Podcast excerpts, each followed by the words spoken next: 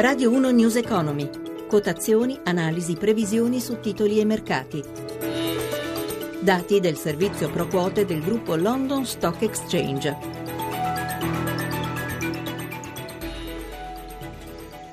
e 10.33 le borse europee aprono positive, tutta l'attesa sulle indicazioni che potrebbero arrivare dalla BCE Sull'atteso programma di quantitative easing, ma si tengono cauti anche per la crescente apprensione legata alle elezioni anticipate, anticipate scusate, in Grecia del 22. Ma andiamo subito in diretta con i mercati, collegandoci con Milano con Paolo Gila. Buongiorno. Buongiorno da Milano, crescita corale intorno al punto percentuale per eh, Piazza Affari e per tutti gli altri listini azionari europei che risentono positivamente delle chiusure in progresso di Wall Street. Ieri sera e delle principali piazze asiatiche. Stamane. Il Fuzimib a Milano registra un più 1,13%, allineato a Londra più 1,12%, Francoforte cresce dell'1,01%, Parigi la migliore più 1,31%. Ecco, andiamo a Piazza Affari, molti, molti segni più questa mattina. Sì, soprattutto fra i titoli del comparto bancario, in evidenza Carige più 3,65 e poi Banca Popolare di Milano più 2,20%, segno negativo invece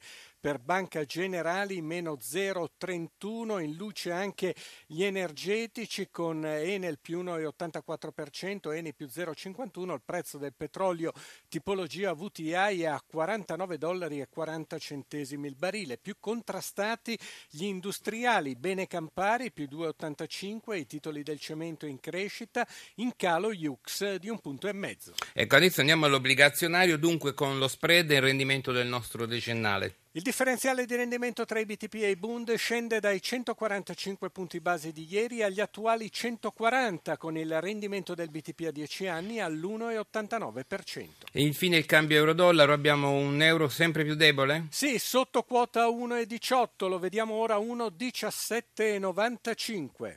Grazie a Paolo Gira della redazione di Milano. Io vi ricordo come stanno andando uh, gli indici. In questo momento uh, il Fuzzi Fuzzi Mib di Milano guadagna ancora di più e passa su a 1,17 mentre il Fuzzi All Share più 1,13. Stanno avanzando anche gli altri listini, Francoforte più 1,19, Londra più 1,18, Parigi più 1,65. Per quanto riguarda eh, il eh, Tokyo vi ricordo che la chiusura era stata più 1,67. E mentre siamo in attesa di eh, ascoltare il nostro analista della settimana, Intropido. Dottor Intropido è con noi? Buongiorno a tutti, Buon, ben ritrovati. Buongiorno, buongiorno. Allora, novità dall'America, eh, in attesa, naturalmente lo abbiamo anticipato, l'attesa è tutta per la BCE, però nel frattempo arriva qualche segnale dall'America dai verbali della Fed, giusto? Sì, assolutamente, ormai bisogna fare, anzi i mercati fanno l'analisi grammaticale delle dichiarazioni degli organismi delle banche centrali per cercare di anticipare le, le, le prossime mosse.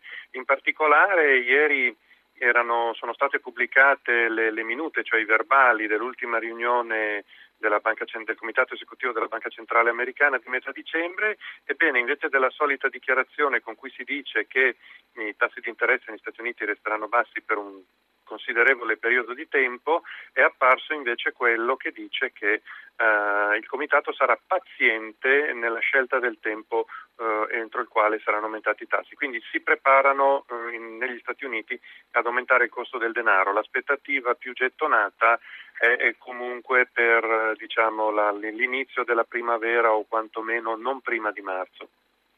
Ecco, diamo subito la voce ai nostri ascoltatori. La prima telefonata. Buongiorno, sono Vittorio Stella da Foggia. Volevo chiedere al dottor Intropido se i ribassi di questi giorni sono dovuti solo alla crisi del prezzo del petrolio o non si erano create delle bolle soprattutto sul Nikkei e sul Dow Jones. Grazie e buona giornata. Prego, dottor Intropido.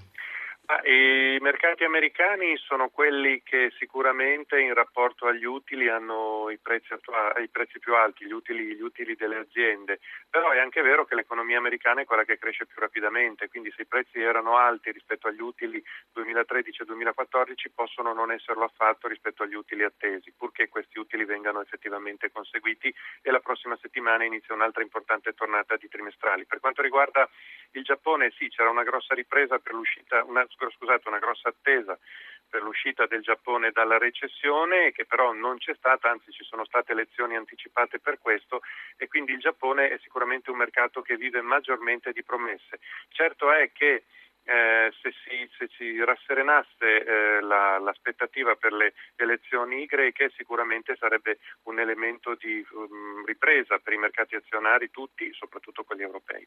Andrei con la seconda telefonata. Sono Marina, chiamo dalla provincia di Milano. Ho in portafoglio titoli FCA, Banca Generali e BB. Volevo chiedervi se era il caso di vendere oppure di mantenerli in portafoglio. Grazie.